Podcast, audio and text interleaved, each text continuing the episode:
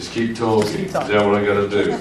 That was funny actually this morning. Some people come up to me and go, "Man, that was you know awesome message," and and I was waiting for him to say, "But what I could understand of what you were saying," and nobody did actually. So well done, Kentucky. And I'm telling you, I'm really impressed. Um, they, they, everyone have started wearing like sweatshirts and t-shirts because we're here. Have you seen them? UK everywhere. Yeah, I know. I mean, I'm like, thank you. That's awesome, you know, UK, and I'm thinking, hello, it's for us. Thank you for wearing those UK shirts. Right, right. Well, I'm taking it that way anyway. I don't care if guys all know wasn't. I'm taking it that way. But we have. It's been a blessing to be here. Um, thoroughly enjoyed being with you, meeting your pastor. Uh, he was at my uh, son's wedding, and also his father and mother, and the Domits and the Kings and the other kings. And was anybody else at the wedding? Was you at the wedding? You was not. I was at the wedding. Where? With the Domits somewhere. nephew, so my nephew. Have you noticed what I've got on the front row again? you must be suckers for punishment. they have, they have oh, is that why you're at the back, you wimp? I said you was a wimp this morning. Wimp, come back. Take it on the chin. See, wasn't I telling the truth? Look, you run away from me.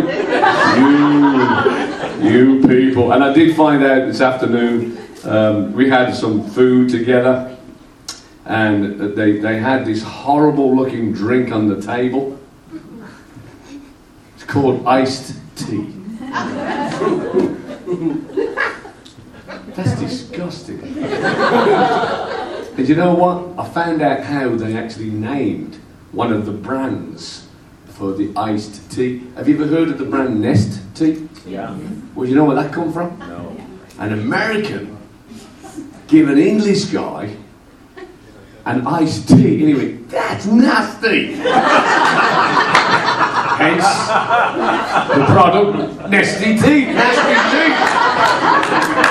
So, now we've got that over and done with. And I didn't say it this morning, but I, I, I do. I'm, I am an American. I'm an American citizen. Uh, I got it quite a few years ago. I've lived in America on and off for 33 years. Um, so I am. When I, if you ever hear me speak about the Americans, I am speaking about myself also. But I did work out that we have uh, something we need to sort out before we start this service. I got 35 minutes, haven't I? I did read your little thingy. You got whatever. It's very detailed, isn't it? I mean, you got five minutes, three minutes, two minutes, one minute. 35 minutes. All right, it's 1628. Whatever, whatever. Come, no, I don't trust you. I can see him about one minute ago be standing up looking at me. Very detailed, aren't we, Mr. Dobbins? When, when he starts doing this, but I will. Um, at Thanksgiving last year, uh, I sat with my, my in laws in Maryland, and, and I realise that you Americans need to, to, to learn something more than ever before, and especially the children, so I'm glad they're still here. They need to hear this. Um, anybody know what the first Thanksgiving, what year it was held? Take a guess. 1492. That was sailed the blue. That was Columbus. Somebody's ribbing you. Don't let them do that to you. 14, was it 14, I thought it was 1462. 14, anyway. It, no, not forget Columbus. Thanksgiving. Remember Thanksgiving? You have it once a year. what year was Thanksgiving, the first one ever? No, don't Google it, it's cheating. Just give me a couple of some years. 1890. 1890. Goodness me. Do you go to school? Do you remember 1776? Do you know what year that was? That's for Thanksgiving? Right here. Was that the first Thanksgiving? Wow. All righty. Let me, let me speak to somebody over here. That's frightening, that is? Yes, it is. All right, I'll take 1611. Six, don't forget this. 6, 18, 1611 was the first ever Thanksgiving. Now, do you know who had the first ever Thanksgiving? The Pilgrims. With the indigenous population. Right. So we got here in about we, as in Great Britain people.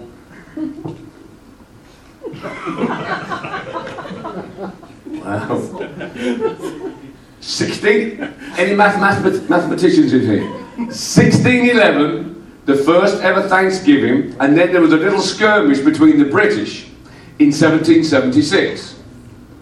Yes, Declaration of Independence. All right, the Declaration of Independence was what? The Brits being de- independent from the Brits. Because remember the 13 colonies down the side of the coast? Right. Whose colonies were they? Great British colonies. This is awesome. So you're actually telling me that you really do know this. So the 13 colonies were British colonies. So the British colonists fought for independence from Great Britain. So work this out from 1611 to 1776. How many years is that? 165. So we had 165 Thanksgivings before you guys even were on the scene. So you can thank us for Thanksgiving. And you can also thank us for Independence Day. Because we fought for that for you too. So we can have two days off a year because of the Brits Thanksgiving and Independence Day. You're welcome. So you understand. it's him again, people, from this morning. So I just wanted to make sure that we are on the right page, that there, there is a massive link between Great Britain and America. We are joined together at the hip. Since the conception of the United States of America, we are joined at the hip. That's why every, every war that's ever been fought, the Brits and the Americans stand together. We die together, we fight together. We always have done. We've always been together, and it will be like that till the end. We also have a gospel that between our two nations that we are, we send more missionaries out from the United States and America. It used to be Great Britain out into the world also. So there's something definitely in our genes, in our DNA, that the Brits and the Americans are very, very closely knit together. Which is a great thing because I'm married to an American and she's married to a Brit, so you can't really complain or argue with that, can we? Because we are destined to be together. And according to Daniel, Daniel said that he saw who was plucked off the back of a lion? The eagle's wings. And stood up like a man. That's America, and I believe that was Great Britain. So we are combined scripturally, we are combined physically, we are combined economically. So, folks, we do this together. So, if you want to let me just preach, what have I got left? Whatever. Whew. I don't trust this. I can see it now. I'll be halfway through and sweating, and he'll be like, "That's it, Paul." Then the actual sound system might go off. Yeah, it might. So that that could be your excuse to pull the plug. but if you would allow me to, I, I, I definitely have. Um, I am a prayerful man. I study the Word of God. And when I come and preach, I just don't have a willy-nilly uh, approach to this. I really feel that when I preach things, when I know I've been led to preach, that, that God is trying to reach somebody's heart in that service where we're going to. So, again, if you would allow me to, just for the next 27 minutes, 3 seconds, just minister the Word of God to you. Would you stand, please, for a reading of the Word? We're going to turn to the book of Job, Job 26. Start in verse 2, or you can start in verse 1, where it says, Now we're going to go up on the screen? No. Mr. Technical people, are we going to have it on the board? No. I'll read it, or have you got your Bibles with you? It's even better. Oh. Those technical people are very fickle people. A bit like the singers. Hey, it's better than it was last week. Really? Oh, that's awesome. They see what UK's here. That's right. But Job answered and said, How hast thou helped him that is without power? How savest thou arm that has no strength? How hast thou counselled him that has no wisdom? And how hast thou plentifully declared the thing as it is? To whom hast thou uttered words, and whose spirit came from thee? Dead things are formed uh, under the stars and the inhabitants thereof. Hell is naked before him, and destruction has no covering. He stretches out the north over the empty place and hangs the earth upon nothing. He binds up the waters in his thick cloud, and the cloud is not rent under them. He holds back the face of his throne and spreadeth his cloud upon it. He hath compassed the waters with bounds until the night and, and day and night come to an end. The pillars of heaven tremble and are astonished at his reproof. He divideth the sea with his power, and by his understanding he smites through the proud, and by his spirit he has garnished the heavens. His hand formed the crooked serpent. So lo, these are parts of his ways. But how little a portion is heard of him. But the thunder of his power, who can understand? Father, before we take our seats, that we would put our heart, our mind, soul, and spirit, Father, right where it needs to be. That we would look unto you. You are our, our Saviour. You are our Creator. You are our King. But God, we need you in this service today to touch the hearts of these men and these women, these, these young people, Father, that cannot go on in a world, Father, today that you and I, watching every single moment, every part of our history that we are living, is seeing things happen which are wrote in your word. It needs to be a warning to us, Jesus, that we would take note, and tonight, God, that we would open our heart to your word once more to give unto you what you need from us, for you to give unto us what we know that we need from you. So, in the name of Jesus, we pray. And the church says together, Amen, amen. God bless you all, and thank you for standing for the word of God. In the midst of that scripture, in Job 26 7, he says he stretches out the north over the empty place and he hangs the earth upon nothing. I would like to, and I don't, I'm not one of those preachers who titles everything, I'm not like that, but there are some times when I see this, uh, this very clearly comes to me, and it says here that he hangs the earth upon nothing. And I would like to speak for the next few minutes about what God can do with nothing. What I'm going to do, uh, and I'm going to make it very personal. When I read this years ago, I, I underlined it in my Bible. Now I'm all electronic, now I'm all tech savvy. But my Bible is still very dear to me. I hold it, it's, it's, it's by my bedside. Um, it is red. It has got every colour you can think of lying through it yellow and pink and blue and green and orange. And I've read it many, many times. And, and today I've not replaced the Bible, but I've got, I've got about 54 Bibles on my iPad. Uh, I've got Hebrew and I've got Greek and I've got concordances and I've got, I've got everything you can think about on my iPad. I love my iPad, but there's something about my Bible. Yeah. There's something about when I hold it, I go, Ooh.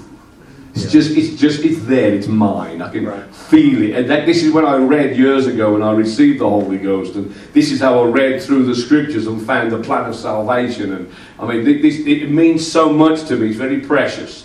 But when I read this years ago, that he hangs the earth upon nothing, I never forget taking a marker and writing underneath it and just putting a, a little line and saying, one day I'll go back to this. A few years ago, it was one of those days where as I was going to sleep one night, I really felt to go back to this scripture. This was years after I'd underlined it, and I've read past it many times over the years. And I went back to it, and it was like, I want you to start to look at why you underlined that all those years ago. And what happened, what I, I in a sense, didn't want to deal with, but had to deal with, is the word nothing. The word nothing to me was a word that I particularly don't like to hear because my father was a, a, a, tough man, he was a hard man. This is one of the words that he used against his family. I was the youngest, and thank you, brother. Mean, us youngsters, we've got, you know, we're the spoiled ones. I have no problem being spoiled. Please, mum, you know, dad, just spoil me. But my dad was a, was was a, was raised through the war. Uh, he was a, he, he was orphaned. Uh, enough. His own brother died in his arms uh, when they put him out into the farms. They took all the children out of the cities where the, the, the Germans were bombing them, and they put them out and they evacuated the children. And my dad went out at the age of 11 with his uh, younger brother. So he, his life changed when he went out into the evacuated areas. And they went out to the farmlands and the farm people that had these children from the cities didn't particularly want them there. Rations was going on. Uh, they didn't want them to take the food off their children's table. So my dad was, was treated, mistreated. Um, his, his own brother died in his arms at the age of when he was nine. A, a truck run him over. So he, my dad was trying to get this huge man in a truck to get out the truck, and he, he you know, could, the man couldn't see my dad, and he died in his arms. And my dad ran away for a few days and lived in a, a farm. Uh, he was eating the, the roots out the ground, and he was even milking the cows to get. And they found him. And when they found him, and obviously he had to deal with his own brother's death, he was on his own, and they put him in an orphanage where all the children that were there, their parents were killed during the war. So you've got this absolute nightmare situation of all these youngsters together who have no parents who know that they will never have another parent, that they have seen the, the horrors of war, they have, their hearts have been broken, they, they are hurting young people. The problem was that the people who ran the orphanages those days were just as hurting as the people that was trying to take care of. And my dad, uh, over the years, was severely abused by being placed in this orphanage. There came a day when my dad was about 15 and he was about to leave and go back into the city as the war was ending. And my dad, we didn't know this, but I asked my mum years and years and years later. And I asked her, I said, why is, my, why is dad so angry? What's wrong with him? And, and she told me the story of his upbringing. I'm like, oh my word. No wonder he's angry. And I began to look at him in, in, in a different light, but it was when the day he took hold of the weapon that they used to uh, hurt the children with. My dad told my mum that he grabbed hold of the baton that she used to hit the children with, and he looked at the person doing it and says, Nobody is ever going to hurt me again. At the age of 15, but dad went, come out of there, he went back home. He realised the only reason he went home is because at, the, at that age they could earn money and bring money home. So it wasn't as they, they loved him and brought him back. They had just, they'd gone through six years of war. I mean, the whole city was devastated. There was no money. My dad used to steal coal from other people and he would steal the milk from the milkman, the bread from the breadman. It, it was a poverty stricken life that they had. And then my dad goes into the army, learns how to box, which is the worst thing to do to give to an angry person.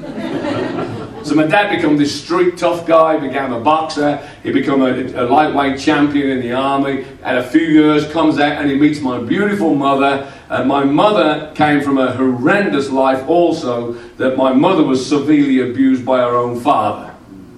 We didn't know about this until after my grandfather had passed away. So I'm trying to build you a picture here. So then these two come together. We have a nuclear explosion when these two ways of life come and meet. My parents married and had four children. I was the youngest, and the oldest is eight years older than me. And over the years of growing up, I remember the, the volatility in my home. It was, it was horrendous to me. It was very very, uh, and I'm saying abusive, but it was abusive verbally more than anything. My dad didn't have to do anything physically because we knew he could. So when dad said you did something, you did it because you, there was a consequence. And you knew it was going to hurt if you had that consequence, so you did it. But he, didn't have and he didn't know love. He was never given love. He, was always looking for love all of his life because he never experienced it from his home. His father was at the war. My, my mother, uh, my grandmother had uh, 14 children. He was one of the younger ones. The, other, the older brothers were at war. I mean, you talk about a, a, just an absolute dysfunctional lifestyle. So then these people with these dysfunctional, dysfunctional lifestyles get together and had kids. No wonder the 60s were absolutely mental. Because I was born in 61. I know I don't look like I was born in 61, but I was. And I, rem- uh, I remember just the, the, the, the, everybody around us. It was just a, such a different life. And it, my older brother remembers rations from the war still. Uh, he remembers mum could only get some butter or bacon, or uh, she had these ration books. And I mean, he remembers that being a young boy. So when I kind of grew up to the point where I remember things in my home, I remember the volatility. It was very dysfunctional. It was it was very angry, and, and, and you had people just defending their issues. And my dad was a tough guy, and everybody in the neighbourhood was frightened to death of him. And but the only thing I remember as being a young boy is that he didn't speak to us kindly. Hmm. It was always, you know, Dad, I want to go and play football, but you're nothing. You're never going to be anything.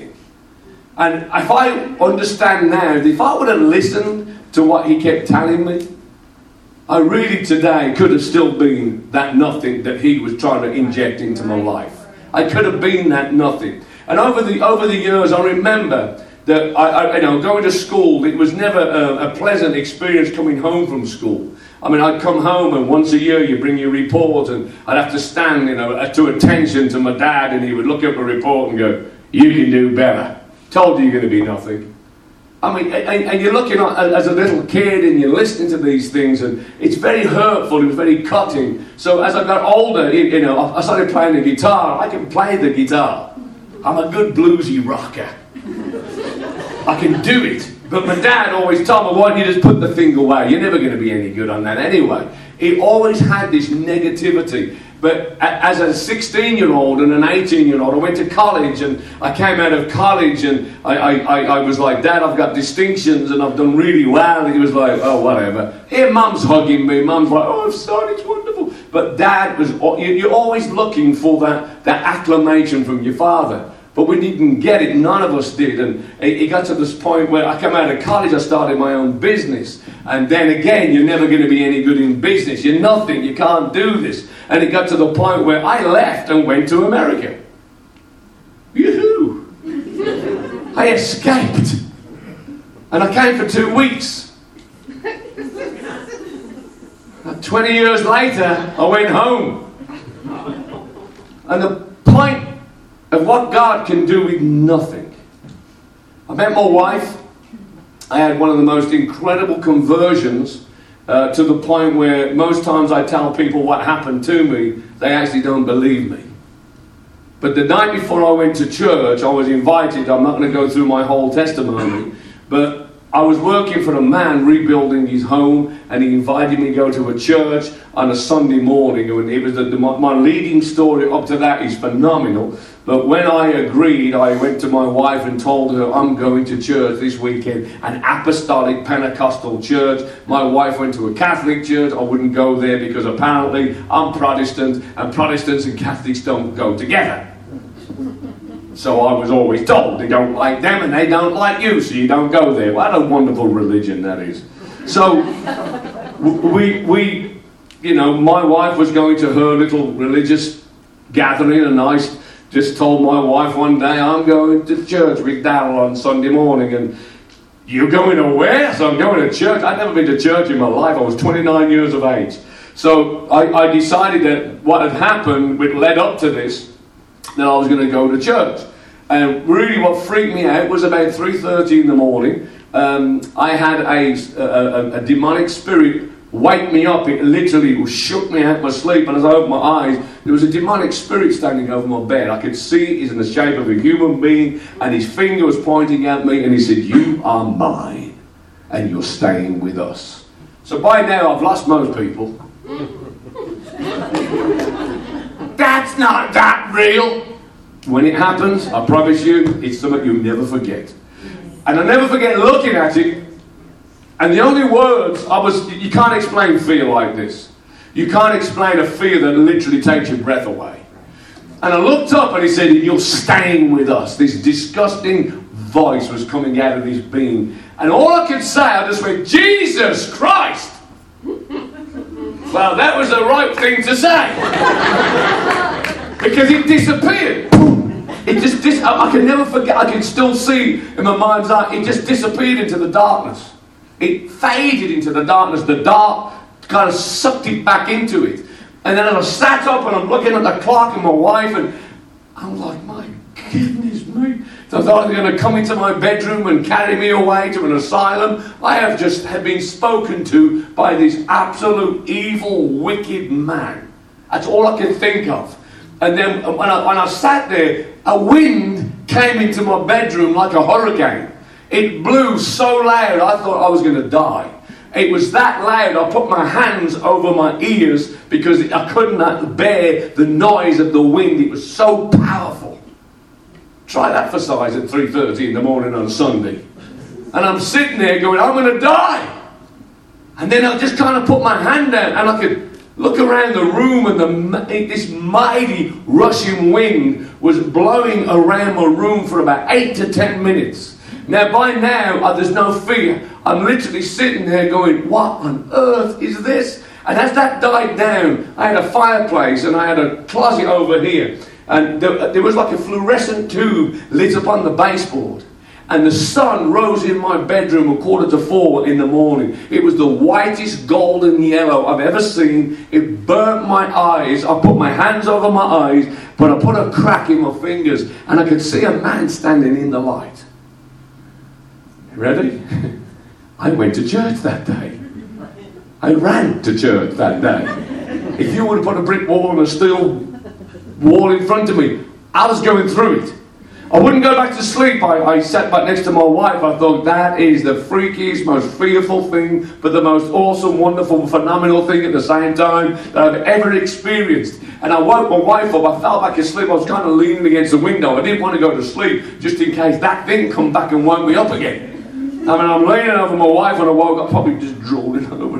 And I, and I went, Sherry, I, I, I got to tell you what happened. And she kind of looked at me and went, You're going to church, aren't you? I said, Yep, I am going to church. And she went and opened the door. She was like, Get out of here, for goodness sake. She went to where she normally goes, but I went to this apostolic church. Woo! so I picked up the man by the scruff of his neck and put him against the wall. And he's like, You look awful. I said, Awful? Let me tell you why I look awful. And I said, What have you done to me? And I explained what happened, went, Wow. what do you mean, wow? Let's go to church. I said, That's what I've come for. So I get in, and oh my goodness me, these people are running, jumping, singing, clapping, roaring. I'm, I'm standing there going, is this a football crowd?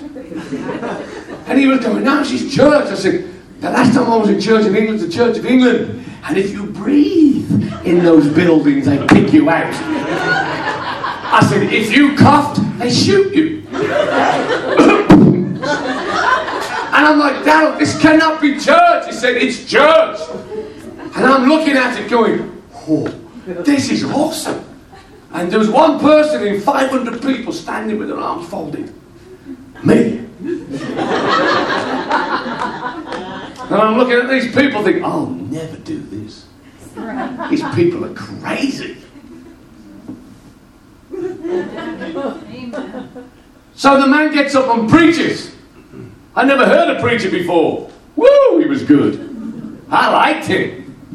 So he comes up to me after and he's like this, hey man, Good to see you. Good to see you too. And he was like, Hey, you're English. I said, Yep. And he went, My name's English. I said, That's good for you. So is mine. And he said, My name's Chester Wright. I said, You don't sound English, but Chester and Wright are very British. Then he went, Are, are, are you coming tonight? You go to church twice in one day? Man, you people are serious. so I'm, ah, you're okay. He said, I hope we see you again. I said, You're probably going to change your will. And, and then Daryl, the guy I've been working for, walks up to me and said, Are you coming tonight?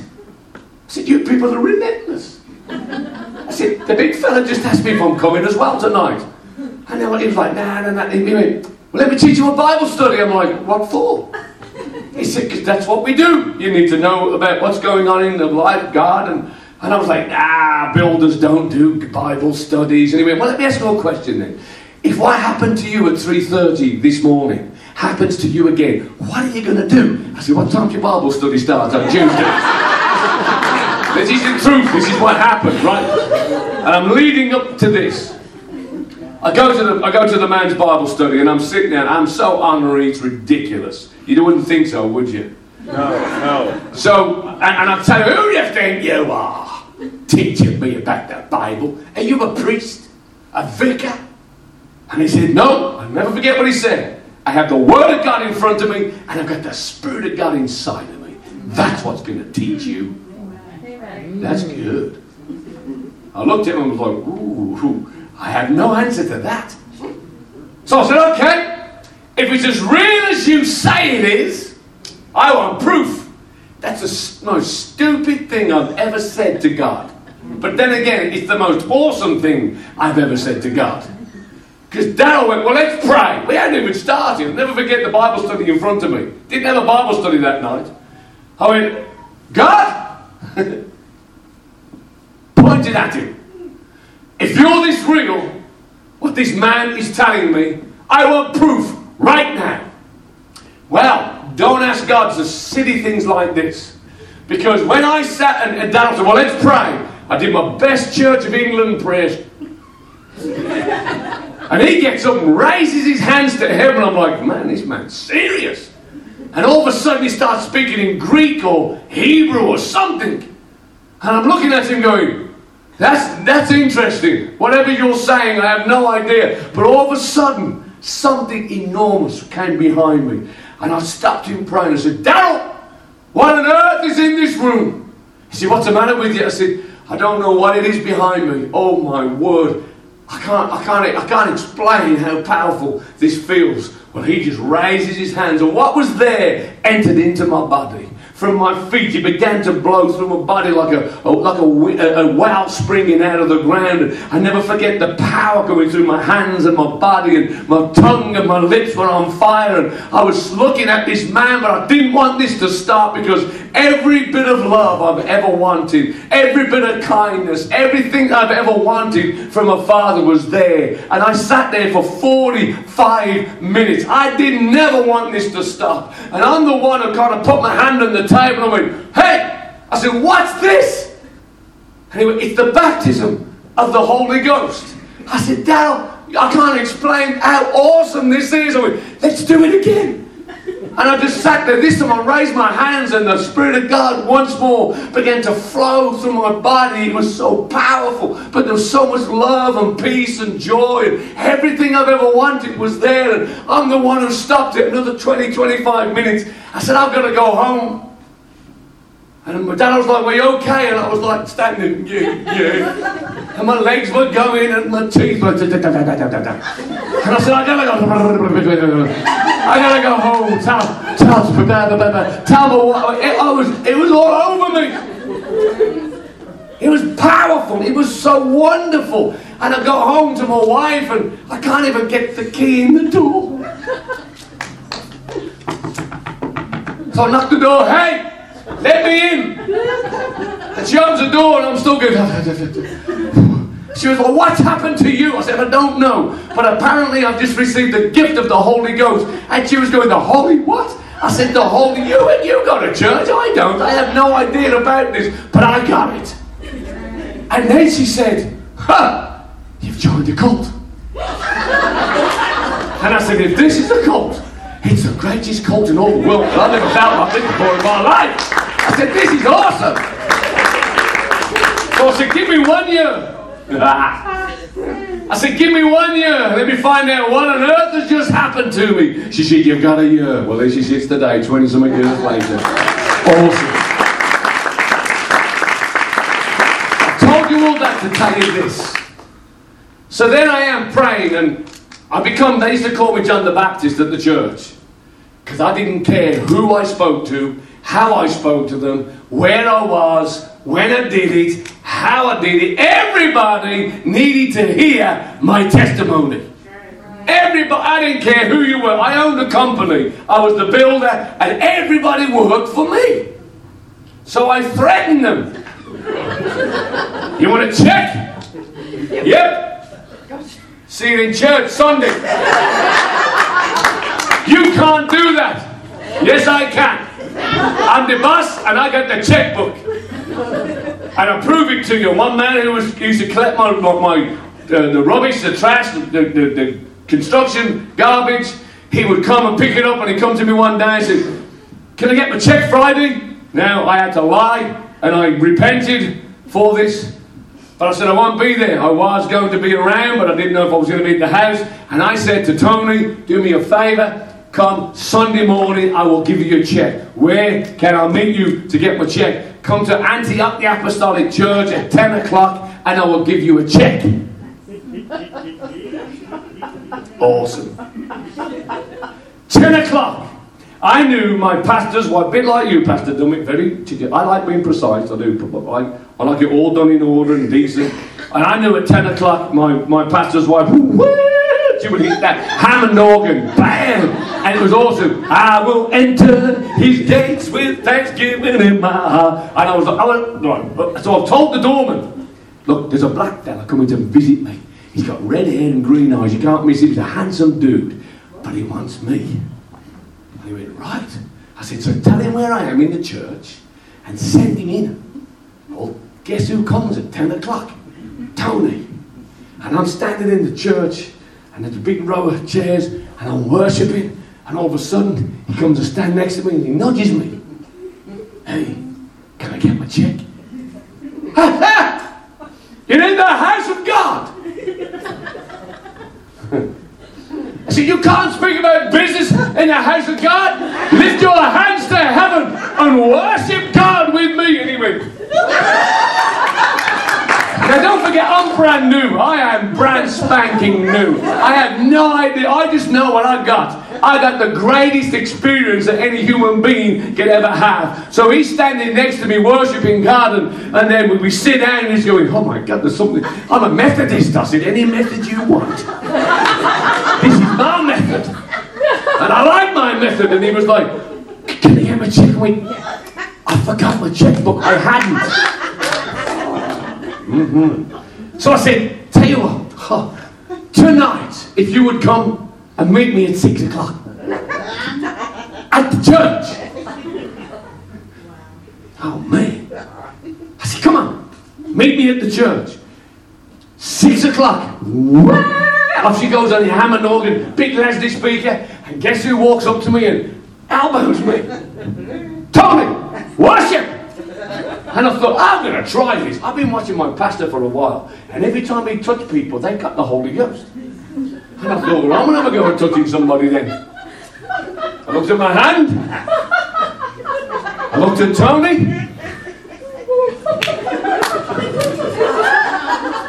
Thought, right, this puppy's going down. Because if my pastor can do it, so can I. So Tony's this good old Methodist boy standing there.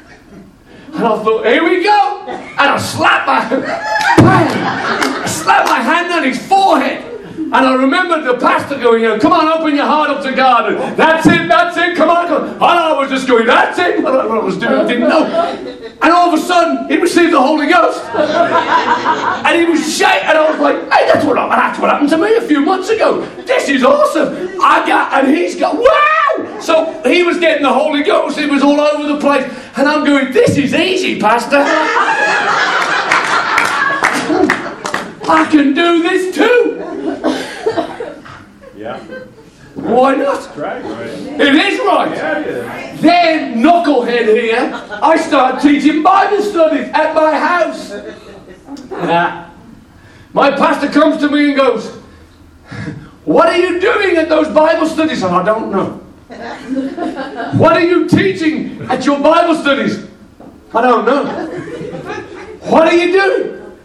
I said, I'm just opening the Bible up anywhere and reading. There's some weird stuff in there when you open it anywhere and start to read to people about animals or.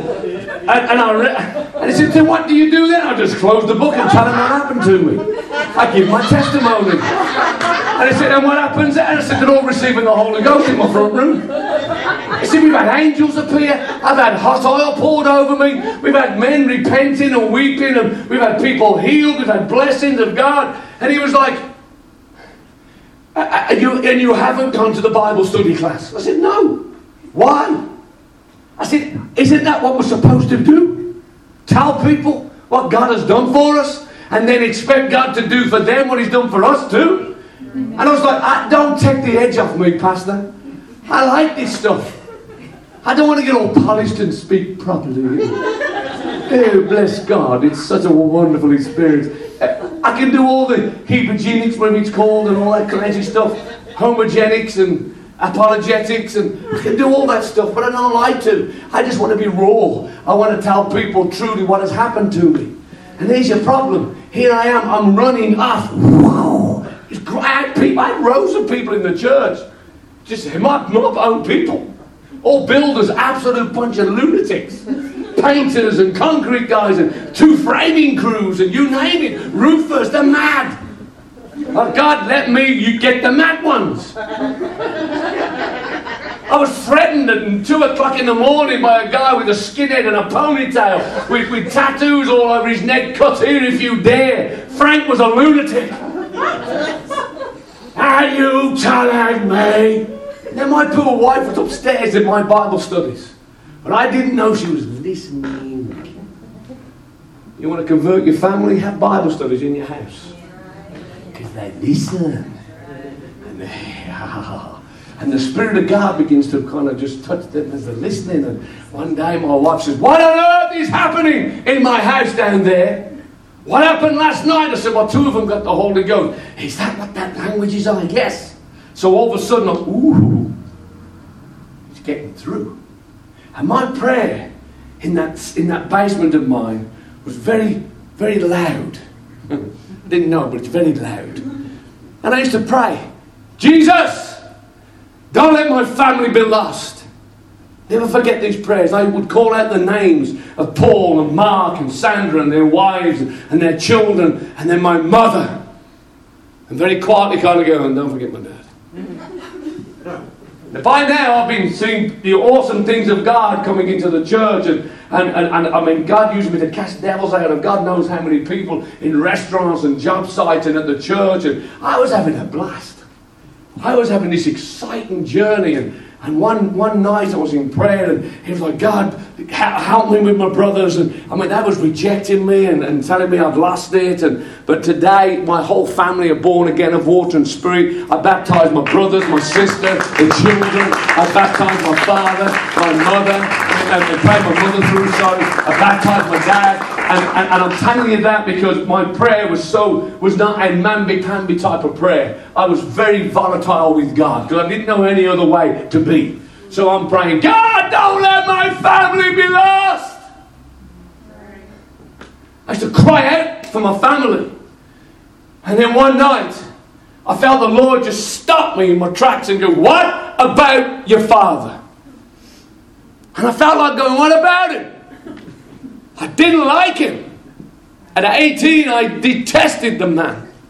All I ever knew was, was anger and violence and, and his rejection, and I was going to be nothing. And by now, I'd already built my own first home, and I had my own company, and things were happening, and success was going on in my life, and I was in the kingdom of God, and my business went from a, a small business to doing a, a couple of million a year, and I was being blessed all over the place, but I had forgot something. There was a man involved in my life all of those years gone by that helped create me who I am today, and that was the one that I did not like. And the Lord asked me a question when I was praying Why are you in my kingdom?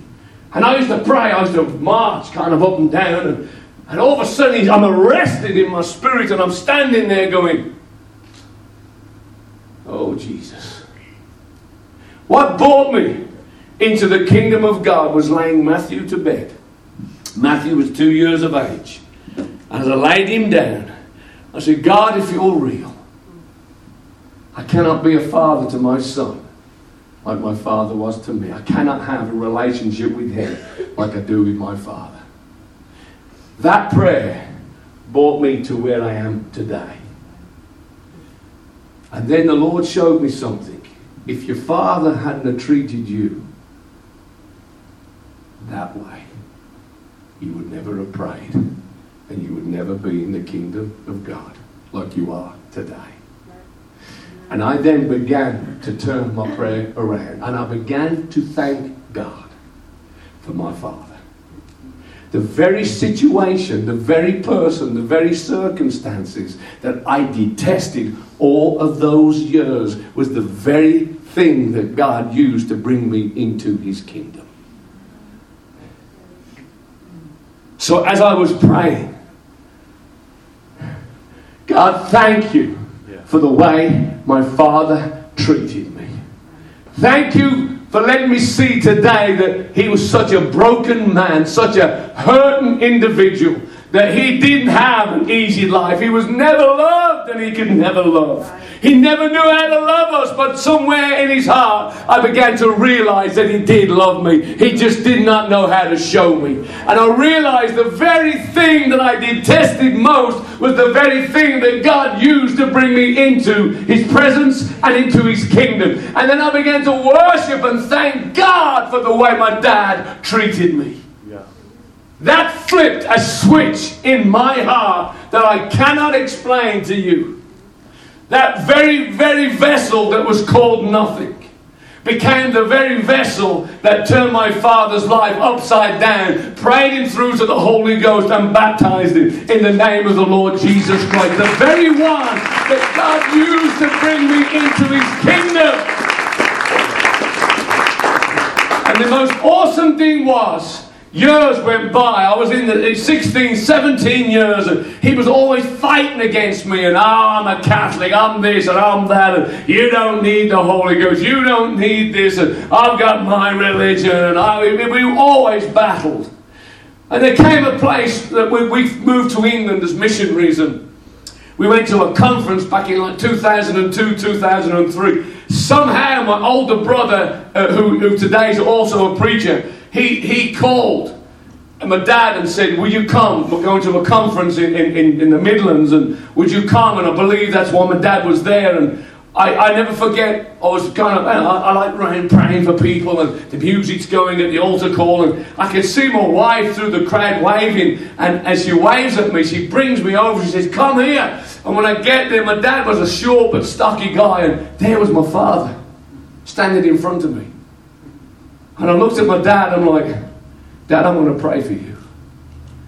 And he was like, ah, I could see that, that look that I knew so well, that, that the teeth being cleansed and the anger in his face. And I was like, Satan, that's my dad. Tonight you leave him alone. Because he will be in the kingdom of God before we leave this service. And my dad looked at me and he was like, Son, I said, Dad, let's trust what I'm saying. Anyway, Can I say something? I said, Of course you can. My dad raised his hands to heaven and he went, He said, Jesus, forgive me what I did to my children. As my father asked God for forgiveness, I never forget my heart just I just dropped to my knees in front of my dad. My older brother Mark fell on me, tears are just flowing down our cheeks. And I never forget, I, I had my hand upon his chest. And I looked up, I've never seen my dad weep. I've never seen a tear in my dad's eyes, even at my mother's funeral. And I looked up, and his tears were landing on the back of my head. And I never forget hearing the Spirit of God speaking through my dad's lips.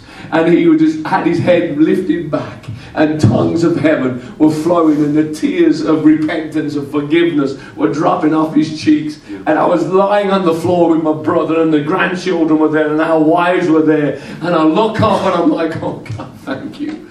Because this is the man that you used to bring me into your kingdom.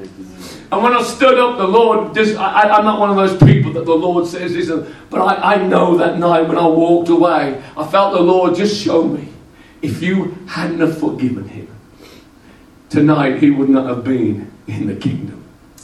But because of your forgiveness towards your Father, I allowed, it was you who could pray for him because you had no bitterness against him. You had no anger against him. I could use this vessel that once detested him, who now loves him, to be the one that would bring him into my kingdom. Yeah. And I never forget walking away, and we, we have our regional directors, and his name was uh, Brother Ro- uh, Robert Rodenbush.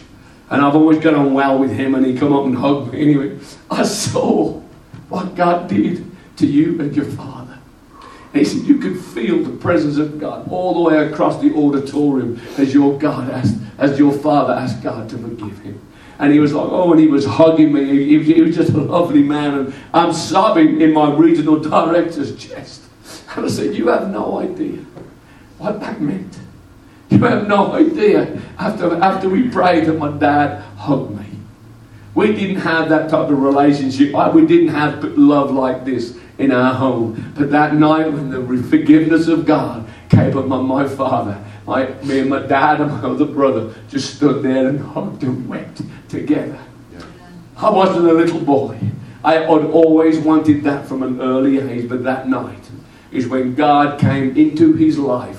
He had a love that he was always looking for, but had never found. That night he found what I was given all, all those years before. A love that surpasses everything that you and I could ever understand. As he opened his heart up and the Spirit of God became part of his life. And I am hugging my dad, and both of us are standing there crying with our wives and our children around us. And I want to leave you with this. The very thing that usually brings us to the place where God brings us to his kingdom is the very thing that we need to thank God for. Yes. The very much, if you want to say, the pain of life, the hurts of life, usually is what is what is driving us into the arms of a loving Savior. He is taking us into the place where He knows that we hurt, but He lets that hurt bring me to the place where I begin to call out unto Him. I actually never forget that night saying, God, I cannot be a father to my son like my father was to me. The very man that would have separated me and taught me how to be angry, taught me how to be hateful, was the very man that God brought me into the kingdom of God. So I know there are people in here tonight that need to hear this. The hurts of life are the very things that God will bring you into His presence. Because we know we're broken. And He said, My spirit is for this to heal the brokenhearted, right. to set those that are captive free, and to give liberty to those that have been abused or bruised. And I look at this scripture and I know full well that the hurt that I had eventually got me to pray. The hurts that I had eventually took me from prayer into the kingdom of God. Yes. The very place where I was now inside of the kingdom allowed me to look out with love in my heart instead of anger. And I began to look at the very person that hurt me more than anybody as such pity and such compassion that without this, without this man being the way he was, I would never have known God. Right. Could you stand with me today? Pastor, can we have an altar call? Yes. If it's just for one person, if it's just for one person in this building this afternoon that this message would be for. And it doesn't matter, don't, don't think that spotlight is on you because I'm going to the altar myself. If you would come out of your seats this afternoon and come together and pray. Because the things in our life that we hold yes. back from are the very things that God is asking us to come to Him with. Yes. I came to an altar one day with tears running down my cheeks, asking God that all my life I've looked for love and never could get it from yes. my Father. But I knew there was a Heavenly Father that loved me and died for me. But the very thing that kept me in a place in my life was because of the one that hurt me the most. And the one that hurt me the most became the one that I began to love the most. So if you would lift up your heart in here and just open your heart to God. I want you to just think about this place in your life that God, I know this is how you brought me to you anyway. Begin to thank God for the issues of life. Begin to thank Him. Begin to open your heart to Him and say, because it wasn't for this, this is what drove me to you. This is what life gave me, but you knew one day I'd be in your presence because of what had happened to me. Yeah. So as, as we stand together, I want you to honestly be honest with God and open your spirit and your heart to Him. That this is a place, God, that I know that I, I, I can never leave this. I can never walk away from here. I can never look back to the place, God, that, that brought me to you. I want to bring every single person that I know into this kingdom that you have brought me into. Because of the hurt that drove me to you. And now I can look out of the kingdom and begin to reach out of the kingdom of God and bring people that I love into your presence. It's what God can do with nothing. Thank you, Lord. Thank you, God. It's what God can do with nothing. Yes, yes. Thank you, Jesus. Just let your tears, tears heal. Your tears heal. That's what they're for.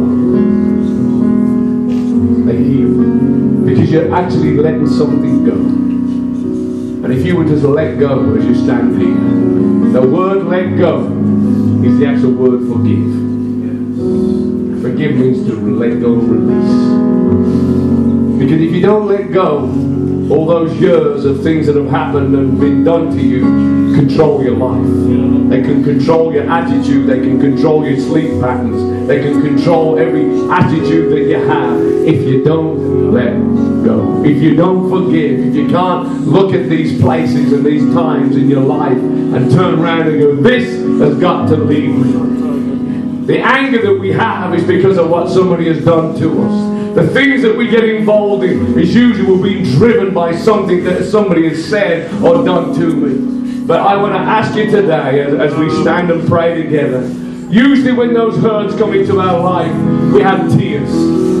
But when these things leave us, it's the same reaction. Tears begin to fall off your cheeks, but they are to release. They are forgiveness. They are peace. They are joy. They are not the same ones that you felt all those years ago. So again, would you pray? Yes. Open your heart, your spirit, and your soul unto God. And say, Here I am. God, forgive me. And forgive those that have hurt me. I need to let them go. I need to let these things just dissipate in my life. And I give you thanks for the times and the places that these people who knew no better, God, forgive them for they did not know what they did. But God, I thank you for it and for them. In Jesus' great name I pray. If you just lift up your voice, Yes, lift up your heart. And let the Spirit of God that's in this place right here just begin to soak into your soul. Soak deep down into your heart. And let anything that would be there, let it be just dissolved. Let, let the tenderness of God begin to touch the depths of your soul. Come on.